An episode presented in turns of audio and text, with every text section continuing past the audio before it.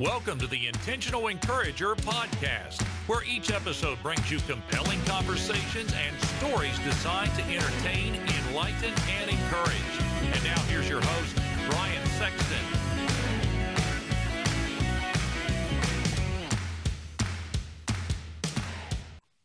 And welcome to this special edition of the Intentional Encourager podcast, the People Buy From People series. I'm your host, Brian Sexton. Thank you for joining us again today. And I got to say, the guy that I've got with me is the author of the foreword to People Buy From People. I'll get into that story here in a couple of minutes, but he is the leader of the Sales Rebellion. You can find him all over, everywhere. But it is an honor to have my buddy, my friend, my brother, Dale Dupree, joining me on this special edition of the Intentional Encourager podcast. Dale, what's good, man? How you been? Man, I'm good. And I'm even better now because I'm on the show. And that's all that matters. Well, you do podcasts. I mean, you know, you do like 10 podcasts a week. Everybody asks you to do podcasts, man. And it's like, and you were on an episode 18 of the Intentional Encourager podcast. And that was a great one. Go back and listen to that. It's a two-parter. There was just so much good stuff there. But I want to start here with you. And I wanted to talk about engaging, because that's really what you've done in the last 2 years, and you've just had a meteoric rise around engagement. Take me to the moment where you really said, I've got to kick engagement into high gear and connect with way more people. Well, that would go way back, right? Like before LinkedIn, actually. So because that's kind of where I was cultured into what I've grown my LinkedIn into, which is the starting point of being in music. There's a dinosaur in my room, just for all the listeners out there. He's 3 years old. Dale's son Trip has made an appearance on the Intentional Encourager podcast, and we welcome him with open arms. Unfortunately, Daddy's microphone reduction software isn't turned on right now, so we're going to have to deal with this. We welcome him with open arms, man. Hey, listen. I will turn the hosting over to you. I'll just let you and Trip do this interview podcast. Trip, yeah. It'll be very boring. It will consist of him asking me to do things several times and nobody being able to see what I'm doing. So yes. So back when I played music with my band was where it really all began.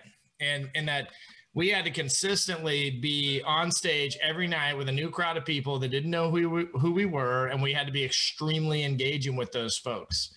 So the thought was that you had to connect with strangers.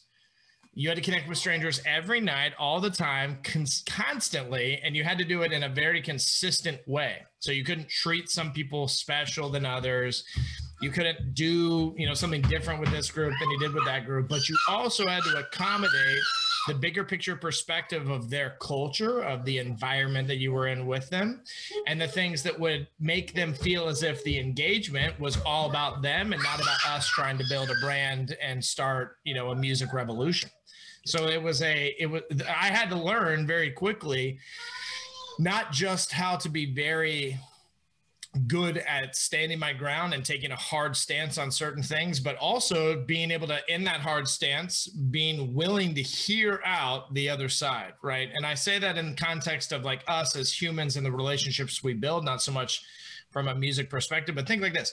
I went on tour with bands that played the opposite music of what we played. They were loud and fast, but they weren't necessarily heavy metal, scream your ear off music, right? And then also from like a faith perspective, we were a very religious band, from the perspective of me being the front man and being a Christian. And the bands that we toured with weren't like that all the time. Sometimes they were, but most of the times they weren't.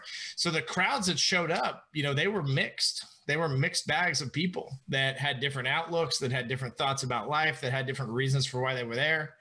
And because of that, I had to be extremely engaging with people constantly. And so when I started in the B2B space, I knew that I had to do this again. I had to do exactly this, but in a quote unquote professional space. And I kind of threw all those rules out the window, to be honest. I decided that B2B and business was a box that needed to be broken.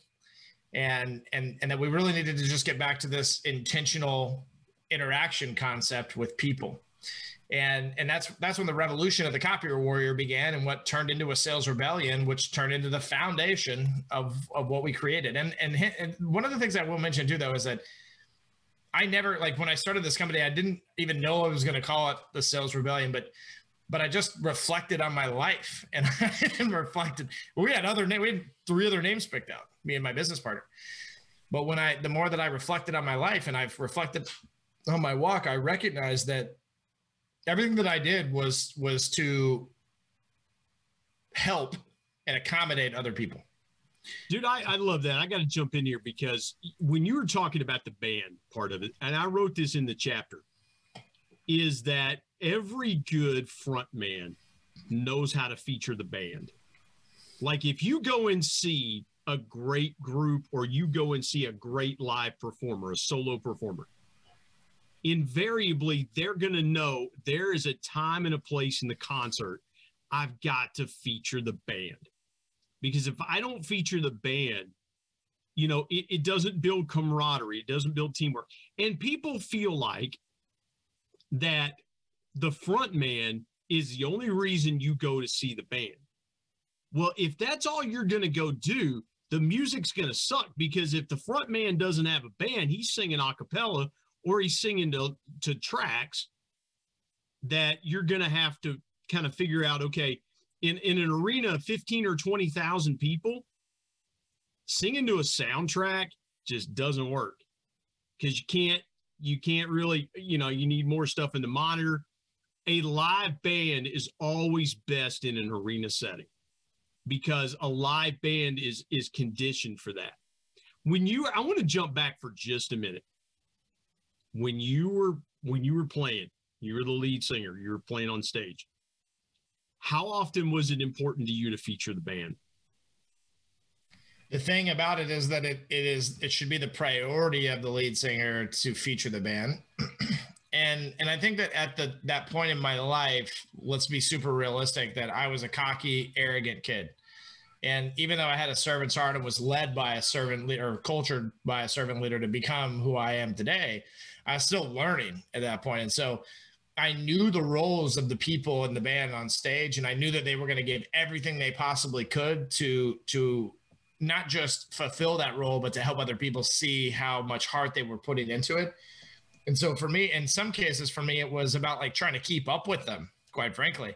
You know, as I looked over and saw them going like more buck wild than I was, I thought, oh, I got to step it up here. So we were all challenging each other from that perspective. But at the same time, I expected more out of them. That's what the knucklehead in me was. You know, I expected more out of them. And so I would spotlight them. And sometimes I would spotlight them by flying into them full speed and knocking all their gear and equipment over at the same time too, and making them extremely angry at me in some cases. But we were a wild band, and that's kind of what we were known for. So I allowed myself in those moments to kind of, in what I thought was in my mind, accommodating and helping people to see the band, was probably doing the opposite. It was probably making me look like a jerk in most cases, or people laughing at me thinking that I was making them look stupid in some cases. So that the main point being that the number one thing that we have to remember as leaders is the perception of others. That it doesn't, if we sit here and say, oh, we should do this, or we should say this, or we should talk about that because your listeners are going to care about those things, we've failed. But what we have to do is we have to say, what will challenge the people listening? What will challenge the mediocre and the status quo of the world that does not lead to the outcomes of success that we know and have experienced, so that we can help people have a perspective, not change their perception. Their perception's never going to change. Yeah. But if we can show them our perspective in those moments, and they can appreciate it, they can respect it, it can help them to some extent in their walk, whether it's from a positive standpoint or a negative standpoint, like they disagree, but they use the knowledge that we give them to be better. That's okay. Right. So I think at the end of the day, I tried really hard. And that was the thing that I always go back to, is that I forgive myself for my arrogance and the things that I sucked at, because I didn't really know any better. And I didn't have people that would talk to me the way that you would if you were my friend back then, or that talked to me, you know, started to tell me those things at the age of like 23, 24. Like, hey, Dale, you're kind of a jerk when you do things like this. And then I was like, oh, geez, I've been doing that for like 5 years. That well, sucks. Everybody thinks the band. Well, here's the thing. Here's what I want to get to. And we'll step aside and take a break. We'll get to this point. A lot of people in a concert, they don't know what happens backstage with bands, because there are some bands that get along and they're together for a long, long time. I follow, in the country genre, I follow a group called the Oak Ridge Boys. Those same four guys have sang together since 1973. If they were going to have any personality conflicts, they would have happened a long time ago. And they did. And one of the members left for a few years and then came back. You know, they mended fences. But nobody sees what happens behind the scenes. Dale, I want you to talk about the importance of meshing with your bandmates behind the scenes or backstage, and correlate that to meshing with people in a team setting. You guys are all on the same team, or you're supposed to be on the same team. Talk about the importance of meshing behind the scenes. I think it goes back to the thought of people's perspective versus their perception, and being able to accommodate through awareness what someone is going to appreciate and what they're not. So, for example, two of my best friends in life that continue to be my best friends were in that band with me. Here's an interesting fact. One of them, him and I had a falling out in 2006, I want to say, somewhere around there. We had a falling out because the behind the scenes, the band did not like me. And they had created this like split down the middle of like three of them just wanted me gone.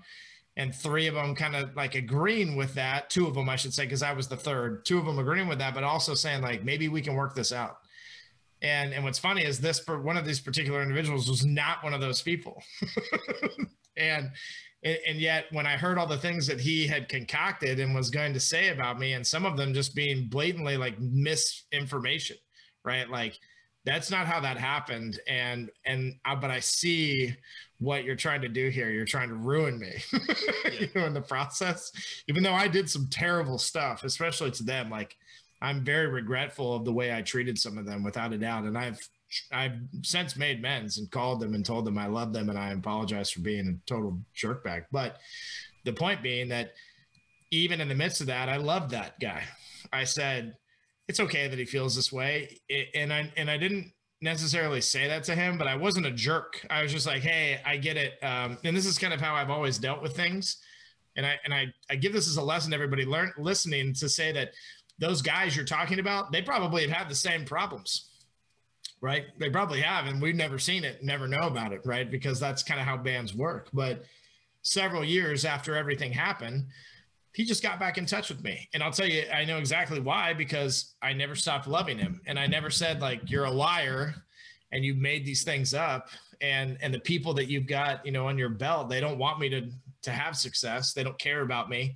They would rather, you know, forfeit all those things and lie about me in the first place to get their way. I didn't say any of that. Instead, I just said, hey, it sounds like I should leave the band. That's what it really sounds like. And for 6 months, I stepped away from the group entirely, and they, I mean, it crashed, dude, like it crashed hard, but I was asked to come back by the two members that I mentioned earlier, and they kicked the other three out and brought me back, and we restarted the band, and we had a ton of success after that. But again, the point being that one guy that I mentioned, our kids are going to grow up together. I love him with all my heart. He's one of my favorite people in the world, and I would never let that one incident or instance play a role in that. So we as leaders have to understand that we are going to face things that we're not ready for, prepared for, or that are unfair to us. Yeah. Life is not fair, ladies and gentlemen.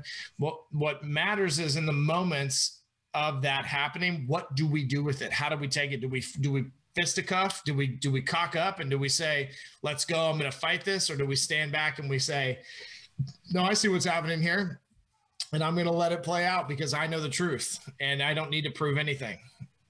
Yeah. I'm just sitting here taking it all in, man. One of my favorite dudes on the planet, Dale Dupree, joining me on this special edition of the Intentional Encourager podcast, the People Buy From People series. We're going to step aside, take a break, more in just a moment here on the Intentional Encourager podcast.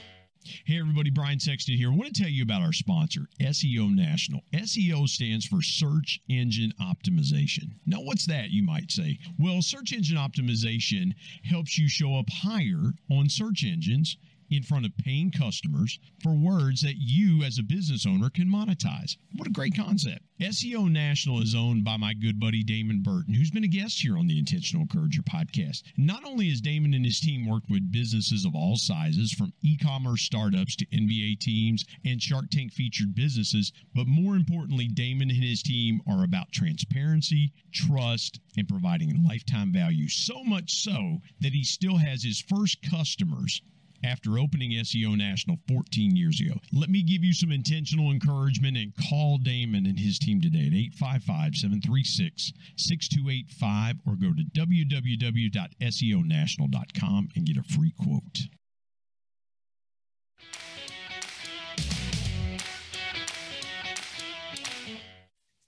Dale, I got to ask you, man. I wanted to ask you before we took a break, how would you engage now with that Dale Dupree from 2003, 2004, 2005? Obviously, you try to mentor him, but how would you go about engaging him to get him to connect differently with people, the way you connect with people now? I would do nothing, literally, because it was through the failures that I learned to become what I am today. And like, so my dad was teaching me how to be better at those things, and I was listening, but I was carrying them out through my own perception of what I thought he was saying. And I still had strong feelings about certain things like tough love and, whatever else. Right. So I quite frankly, bro, I would do nothing because I still would need to go through those same failures and have it like blow up in my face in order for me to sit back and go, wow, my priorities were off, whether I wanted to believe it or not. But I struggled with a lot of things internally that I never talked about. Abuse. I struggled with not necessarily drugs and alcohol, but a party mentality that got me into a state of anger that I struggled with heavily. And furthermore, I struggled even with the people that I hung out with, that I felt that, a lot of the things I was doing with some of them was like living a double life, and that exposing those things to other people was like wrong to an extent, when really it was the truth and it should have been exposed. It was a confusing time in my life. And like, a lot of the friends that I had and the experiences that I went through, I don't even speak to those people anymore, which is very sad to me at the same time as well, too, because I love those people and they created a lot of my life as I know it. But, I was tormented during those times, and I was kind of kicked around and trashed as well, too. But that's why you see what you see today. It's why I took the bull by the horns, as they like to say, and told myself, you don't have to be defined by that, by those people and those instances and the thing that you thought was good, but then you recognized wasn't. And you also don't have to hide it anymore. You can tell people about it. You can tell people about your problems. You can tell people that you had a really hard time with, being a man in the year 2005, 6, and 7, like you really did, that you didn't understand the true identity of what you were. And that, there were certain things that you felt you were doing right that you weren't. And I'm okay with that. I'm okay with always admitting defeat ever since then, because when I was convicted, when I was, things were brought to light, living a double lifestyle, lies, just blatant lies that I was telling myself, that I was telling people around me. And it happened in my life a couple different times too, that had to fully come out, that I stand here before you triumphant of those things, and in the place of really, truly understanding what matters and what doesn't. And so if I were to go back to that Dale, and that Dale was like, Dale, you know, bro, what's your best advice, future me? I would say nothing. I would say, just do what you're doing. You're going to be great. Yeah. That's all I would tell him. I'd go back and kick myself in the rear end, man. I did a lot of immature. I was even as a father, man, I was kind of immature, and, you know, but I want to go here. You mentioned your dad. I want to go here. That's what connected you and I, was the impact, the influence of our dads. And I remember sending you a text and saying, hey, bro, I need to talk to you about something. And you being the faithful friend that you are, you said, hey, let's get together tomorrow at like 1:30 or something like that. And when I pitched this idea to you, I said, man, I want you to write the forward. I'll never forget, you were like, I don't think I've ever done anything like that. But it was the perfect thing, man. You were the perfect guy to write that forward because of the impact of our dads. What did you learn from your dad about engaging with people? My dad was extremely brilliant in the way that he engaged with people. My dad had zero expectations and no preferences that he held people to when he sat and spoke with them. Didn't matter what your religion was, your ethnicity, your sexual preference, even. My dad, in my eyes, transcended all of those things, in that he just purely loved people. That you never met a person that knew my dad that didn't love him just as much as he exuded that love. And so it was a wild thing to witness, man. I remember, I'll never forget, I was sitting with a guy named Jeff Baker, and we were hanging out, and the guy starts talking about something that my dad had done to a group of us. And me personally, I heard it and I thought, that sounds just like my dad, right? Everyone in that room was like, this guy sounds like a myth, right? He sounds like something made up. People don't do those kinds of things. And it was in moments like that in my life, especially after my dad had passed, that I truly recognized his impact and the things that he was doing from the time that he turned 35 and accepted Jesus as his Lord and Savior and started to move on, you know, from the past and the things that had torn, you know, him apart and weighed him down, to the time that he was 60, right, and passed away. Like, the life he lived in that window is insane. It's a crazy thought how much change that he manifested and created in 25 years. And what's even more intense is just like how much he changed people's lives. My dad was like the original entrepreneur, right? We used to call him small business owners. You know, like, that's how we knew entrepreneurship back then, right? Like, my dad always had big ideas. He always had a lot of things he wanted to do. He always had a bunch of irons in the fire. But the number one thing was that small business that he ran all the way to the day that he sold it. And the thing about that small business, though, that some people look at that and they say, cool, your dad was a businessman. I said, no, my dad was a people person. And that's why he started this company. He was somebody that truly could see past the minutia, the mediocrity, the ultimately bland way that the business world kind of plays the game, and could do something different. And he knew it. And he heeded the calling even before he was saved and started to change his lifestyle. He heeded that calling, and he knew that it was something that he needed to do. He was already making strides toward this ultimate victory that he was headed towards without even knowing it.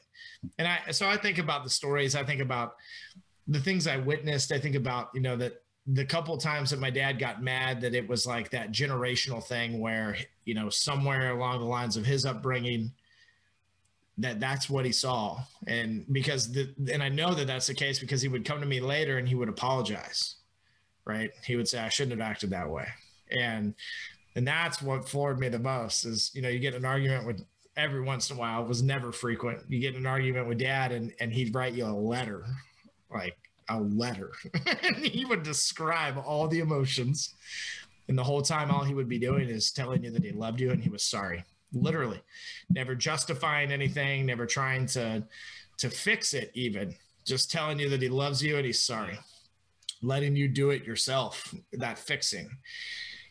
So there are times, like, I'll tell you my biggest, the thing that I would tell everybody listening that I constantly regret is that I did feel frustration around certain things with him as a young, stupid kid.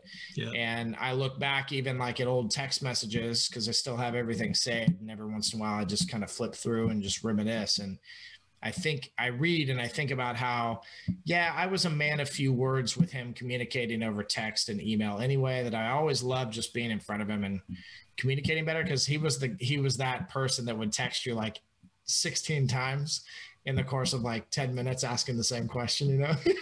My dad was a pick up the phone and call guy. That was exactly what he said. He said, I'm going to pick up the phone and call this person. I'm going to pick up the phone. And it's like, you know, Dad, picking up the phone now is not walking over to the wall and actually rotary.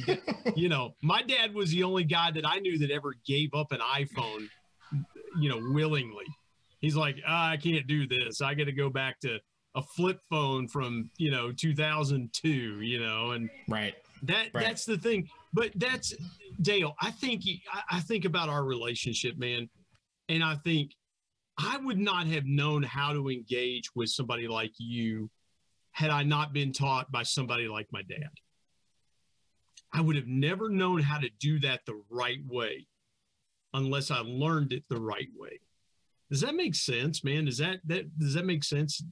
Yeah, because because even with what I like, the whole concept of the question you asked and how I was answering it, even, is that without really like understanding those teachings, I would still be 2006 to 2007 Dale that would walk in a room with my chest puffed out, like I am the ish, and you will do as I say.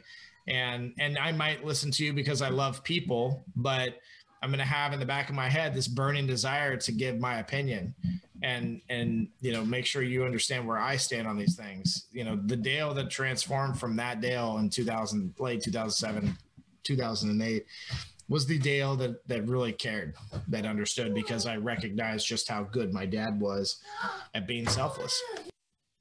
Well, and we understand, you know, you think... Here's what I'll say. I thought I knew how good my dad was at being selfless. I thought I knew it. I didn't really know it until those times where it was, you know, man, when I lost my job in 2009, my dad calls me and goes, what do you need? And I told him, and here he comes rolling me a commission check that he'd earned. And he goes, here's my commission check for the month. I'll just give it to you and your family.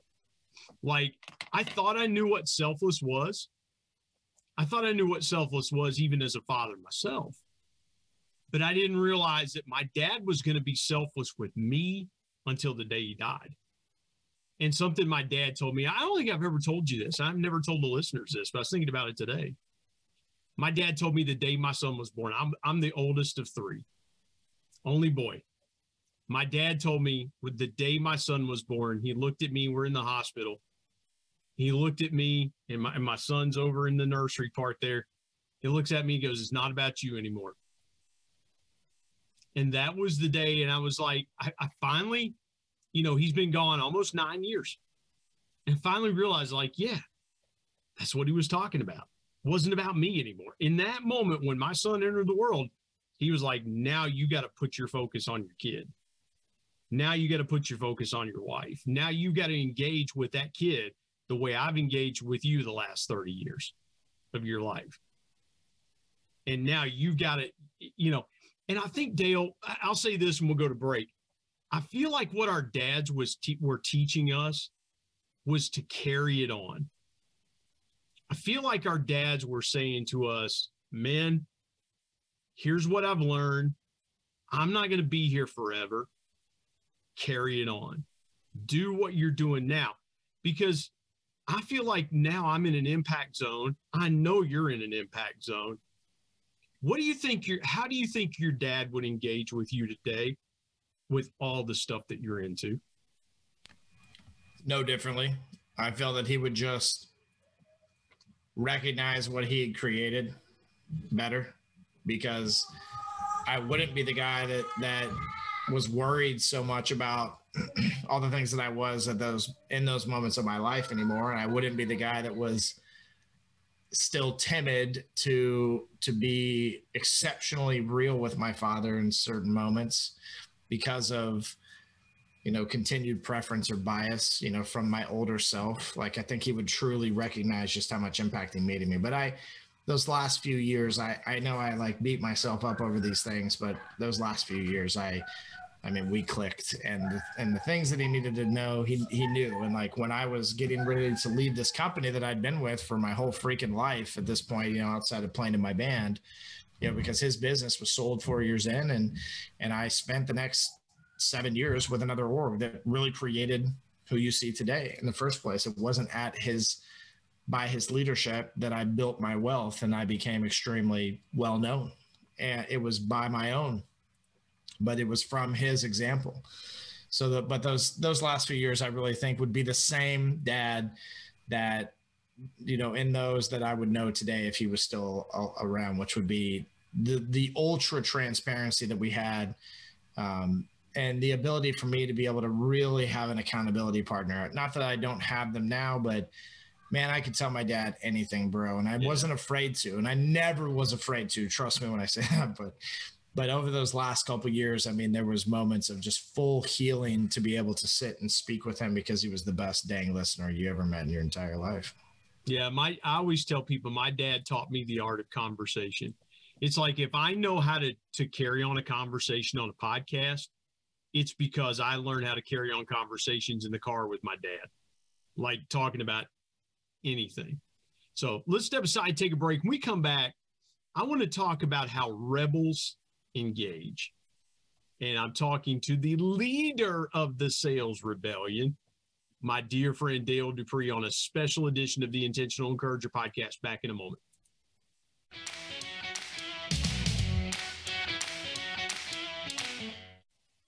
Hey everybody, Brian Sexton. Want to tell you about my new book, People Buy From People, 10 Powerful People Lessons from the Ultimate People Person, my dad.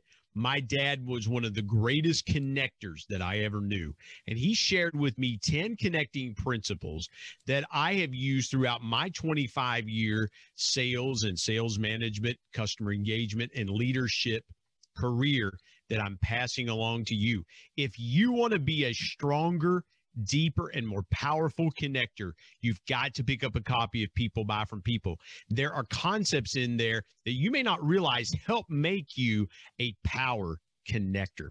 You can go to Amazon and pick it up, Kindle if you're an e-reader and you like to do it that way, or now available on Audible. And there's one other way you can get a copy of People Buy From People. You can get one from me, and I'll sign it for you.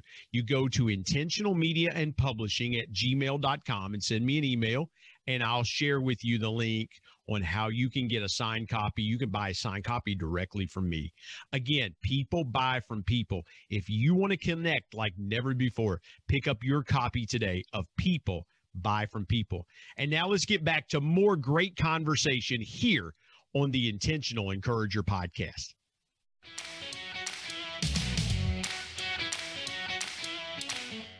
Dale, let's talk about the Sales Rebellion. And I know, man, Curtis Dupree has got to be proud looking down.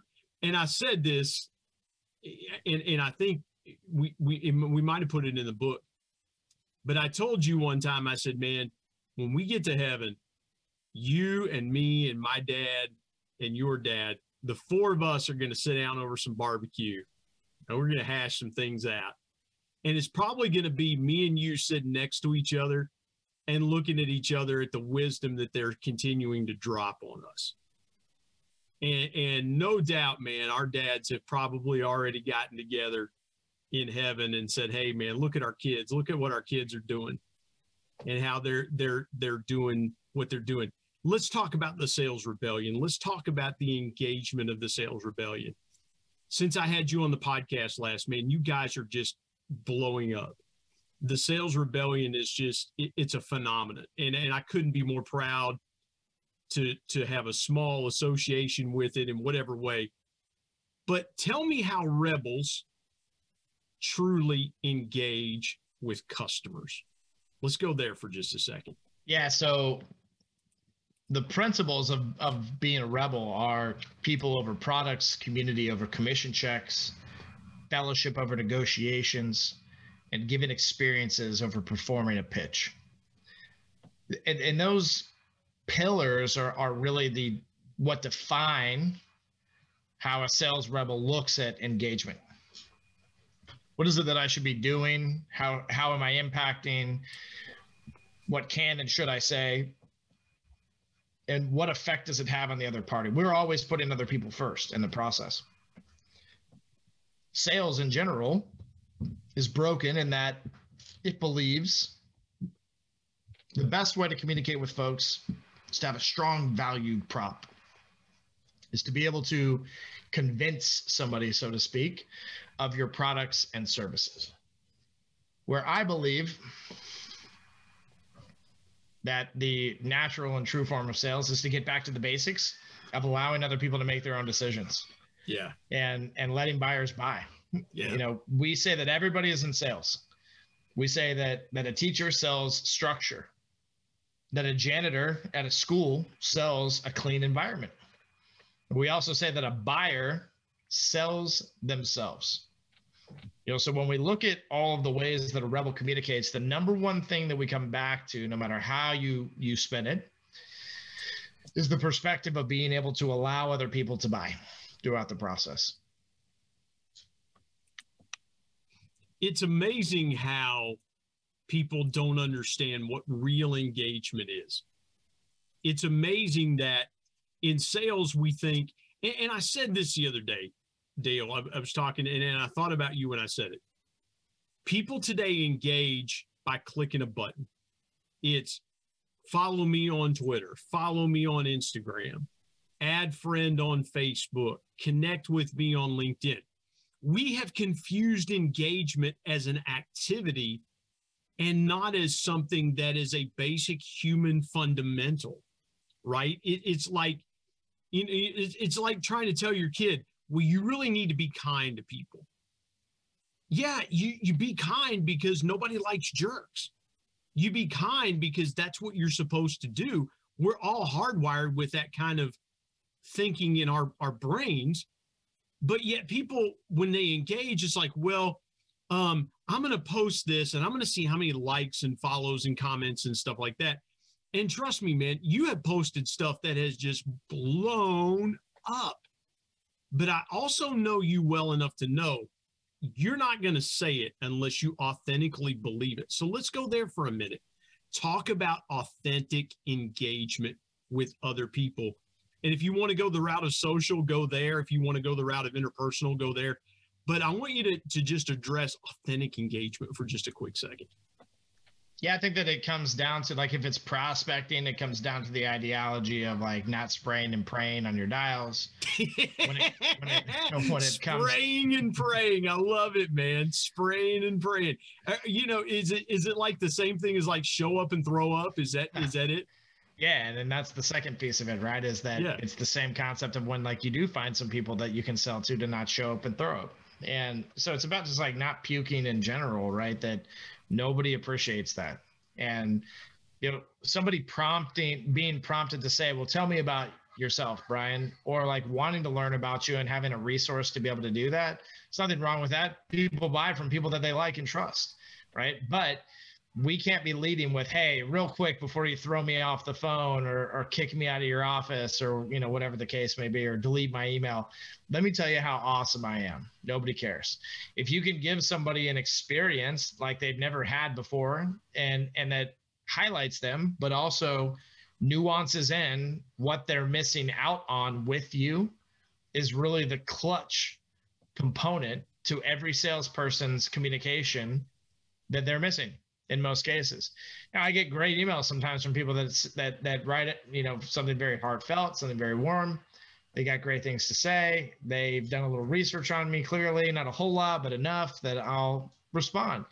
And what's great is a lot of times I'll respond and I'll totally give them something that they can use. They're so metric driven and they are so get the appointment driven and not like let's accommodate Dale, that it just turns into nothing. in most cases, where I'll even throw them a bone and say, here's what you can do. Yeah. And instead of catching the bone and taking, you know, the literal instructions on how to sell me something, they say, we'll tell you what. And they use all these crappy manipulation tactics that the sales world thinks is, you know, the golden calf of our vertical. And, you know, there's so much missing still from the way that people authentically engage with one another. And so I think that it's about, like, if I know Brian, I'm gonna hit Brian up and I'm gonna send him a pre-recorded audio. This is how I would sell Brian Sexton. I send him a pre-recorded audio. I'd put it either on like an old iPod or maybe I'd stick it on like a CD player, and, you know, but one way or another, I'm gonna throw some nostalgia into it because I'm gonna be doing some research on back when Brian was a voice in the sports world. And I'm gonna like, and be like, welcome to the show. You've got Dale Dupree here. I've got my main man, Brian Sexton. And I'm gonna pitch you with an experience like that instead of trying to just generically throw out a, you know, 25, you know, word email saying, are you tired of this? Having a problem with that? And so I'm gonna give you an experience in those moments from a little bit of intentional research. You know something, man, I tell people when they connect with me, and I say to them, I'll have somebody connect with me, and somebody will say, hi, Brian. And it's all they'll say. And I'll go, listen, I'm thankful. I'll ask them one thing. I say, I'm always curious what prompted you to connect with me. Tell me what it is. The second thing I'll say is, because I value connection, and because I believe that people buy connection before ever making a transaction, I'm going to tell you up front, if you're here for a transaction, you need to connect with me first. And not just, oh, we're connected on LinkedIn, so therefore it must be okay for me to pitch you. And so I love what you said there. And to me, and I write about it in the book, Dale, the way that a starter and a flywheel used to connect, like everybody has a car. So the way a car used to the motor used to turn over is the starter drive would bang into the flywheel instead of slipping and meshing into engagement. Because what happened was, after a while, the teeth on the starter drive just chipped off, and then it's no good. You needed a new starter, or you needed a new flywheel. And people figured out, listen, if we don't get this problem fixed, we're always going to have this problem. I would say this, man, and I want to pull just a little more conversation out of engaging with authentic experiences. You know, when you developed the Copier Warrior, you developed that persona. Was it about being unique, or was it about engaging in a different way? Because I could see that being multifaceted. Tell me what the impetus was for creating the Copier Warrior. I don't think I've ever asked you that. Yeah, I mean, there's an element of being unique in it, and that, like, if we're not radically authentic, then we're doing people a disservice. Because if somebody didn't, like, if you saw the Copier Warrior as opposed to salesperson at XYZ company, you're gonna think differently. And so I'm being intentional about the way I want you to feel in that moment. I'm saying to myself, what do people typically feel? And a good example would be, let's look at my LinkedIn real quick. And because I was trying to pull this up while you were talking, I was like, this is going to work. So here I should have talked longer, man. My apologies. I should have rambled another 5 minutes, you know? It's okay. It's okay. So here we have salespeople that have looked at my profile recently. There's lots of those, 10,000 every 90 days or whatever this thing does. So this dude's title is senior account executive, right? So if I look at senior account executive with XYZ company, I'm going to think, this is a salesperson. They work for XYZ company. They do, which does this. And so cool, right? That there's not much of my brain that's turning on. The language processing center is it, right? That's it. There's no creative nodes. There's no motor skills, nothing. Like, I don't move from the moment the location that I'm sitting at in the moment that I'm in. I say, this is what this means. This is why people fall asleep during PowerPoint presentations, right? The same reason that they have crappy titles and nobody writes them back or wants to engage with them, right? But then if we scroll down a little bit and we see, because I found this the other day and I was like, I bet it'll happen again. Because when I go through people that have viewed my profile, occasionally you see a couple of people that are like my tribe. And here's one. I help companies uncover potential packaging challenges. Now, is it the most eloquent? I mean, it could be better for sure, but this is going to turn my head if I have these issues, right? Instead of reading, I sell this thing, I read, I help people uncover potential challenges around this thing, right? And then in my mind, I'm going, well, heck, that means that I might actually not know where the problems are, and this person can point them out to me, but that I've been trying to pinpoint in the first place, right? So again, niching into the identity that you want people to see. And so I said, well, copier salespeople, everybody hates them. What about a copier warrior that slays the typical transactional relationship that they get from those folks? What then? And that's really literally where it all stemmed from, is that was my heart. That's what I wanted people to feel and understand. And I said, how do I do it in a very radically authentic way? And created the brand. And the Rebellion is just like another notch in the belt when I sat back and created it. And actually, after I created it and launched the company, I read a book. Someone sent me a book. They were like, love the name, read this book. And the book was called I think it's just Marketing Rebellion. I've got it somewhere on my bookshelf, but I don't think it's the Marketing Rebellion. It's Marketing Rebellion is what I think it is. Can't remember the author for the life of me, but I remember holding that in my hand and going, man, I did this at the perfect time, right? Because this is what people in the sales and marketing world need. They need someone to step out of their comfort zone and get risky with the title of their company, with the message that they're preaching, and they need to be able to get in the ears of those that are listening for that kind of change and disruption in the first place, but they don't know where to find it. So that's the thought, is that I literally live the definition of insanity as a buyer who purchases a copier every 4 years from the same sales rep over and over again. And sure, I've gotten some quotes and they're like $10 less for this person that I don't know. But then one day this guy comes along and says, I know that you're in the definition of insanity currently. I know what the status quo and the mediocre of my vertical causes when it comes to problems and long-term effects, and I'm going to tackle these things by having a brand that's very eccentric, and that's going to make you stop and think, even if I don't like it, I'm going to talk to this person just for a minute so that I can come in and interrupt that pattern. Well, Dale, we've engaged, salespeople have engaged with features and benefits since God created the heavens and the earth. And that's how salespeople were taught to engage.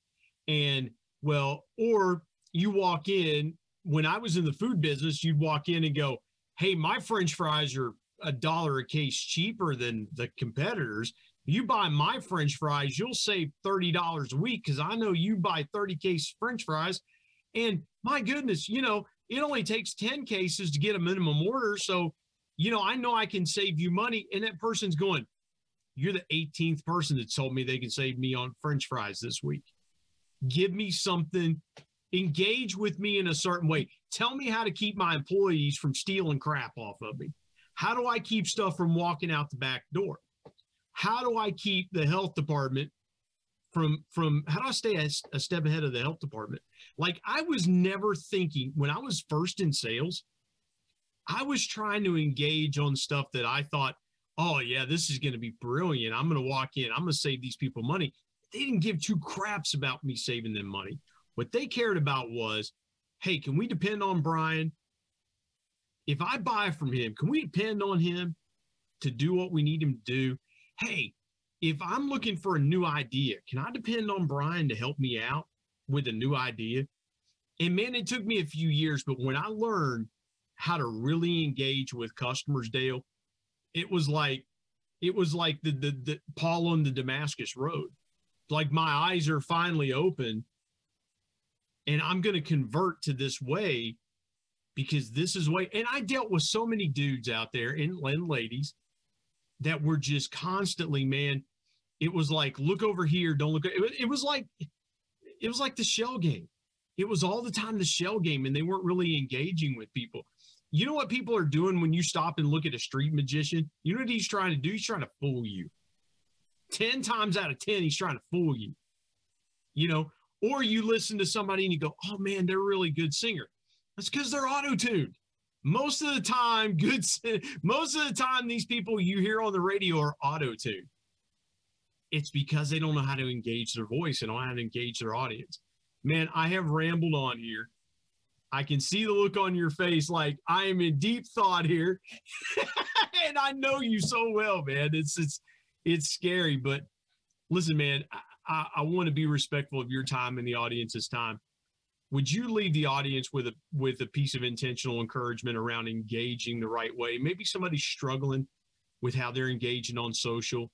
They want to grow their platform. They want to, they want to get to that next level, or they want to grow their business and they're not really engaging with customers. They feel like the way they should be. Man, I know you've got a word of encouragement about engaging people. Yeah, meet people where they are. That's what I would tell you. And when somebody rolls into your comments and doesn't agree with you, if you're on social and, farts their opinion all over the screen and just like, goes all in to bash you or harm you or hurt you, tell them you love them. Tell them thanks. When somebody won't respond back to you, you've been hitting them up for weeks or months or whatever, meet them where they are. Sit back and say, maybe it's me. Maybe I'm not creating enough of an experience here. Maybe I'm not giving them something that's worth their while to differentiate enough from the other 25 salespeople that are hitting them up. When you're sitting there wondering to yourself, what can I do differently? Rebel. And don't worry about the opinions of others or the perception of others. Instead, just meet those people where they are, tell them thanks and move on and go to the next. There are millions of people out there in this world that think like you, that love you just the same, and that are looking for you to provide a service to them, to be able to give them good advice, to be able to be part of something particular that they're building. And so seek those opportunities. Don't get hung up with the naysayers. Don't get hung up with all of the small things. Instead, keep an open mind to it in those moments. Allow people to reveal the things that you don't want to become and learn from that at the same time without telling somebody that that's what you're taking from the conversation either, right? Because when we meet people where they are, then we have a better chance of being able to help them just as much as they think they're helping us in those moments. So be intentional by meeting people where they're at. That would be the number one takeaway from what I think you and I have talked about today on the show and the multifaceted conversation that we've had about all these different topics, from music to dads to sales. So I would just tell people to be mindful, to be empathetic, to have grace, and to continue to go out and work, right? Your level of energy, your level of passion, your skill set, your experiences, that's what people buy, right? And so you don't need to be something that you're not. You don't need to pretend, and fake it till you make it. Instead, you just need to meet yourself where you are just the same as you want to meet others. Man, I love that. And I'm writing down, keep working on meeting yourself where you are. And I love that, man. And I'll share this quick story. I was praying because I knew I was going to get down to the end of this book. And I was praying, and the Lord spoke to my heart and said, the answer will come in 48 hours. And man, the next day I was walking through my yard. I was taking something from where I am to the front porch. And it came to me, ask Dale to write the forward.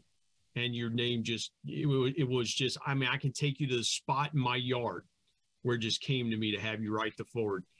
It was absolutely the perfect thing, man. And I'm so grateful that you said yes. Out of all the things you were doing, man, you stopped to take time to do this for me. And I love you, bro, from the bottom of my heart. You made this book what it is. Man, tell people where they can connect with you, where they can find the Sales Rebellion. I know you should be very easy to find, but remind people where they can get in touch with you and connect with you.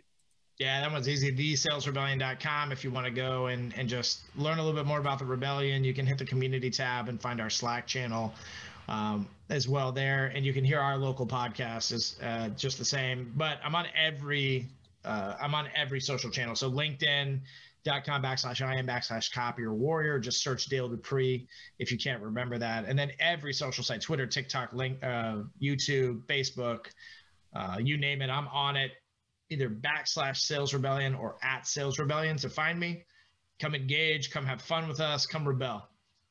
I'm looking forward to being on the Selling Local podcast. We're going to take this to the Selling Local podcast with you and myself and our dear friend Chris Watson, who has been a guest on the Intentional Encourager podcast. But man, I'm looking forward to that. Dale Dupree, you are the best, man. Thank you for joining me on this special edition of the Intentional Encourager podcast, People Buy From People series.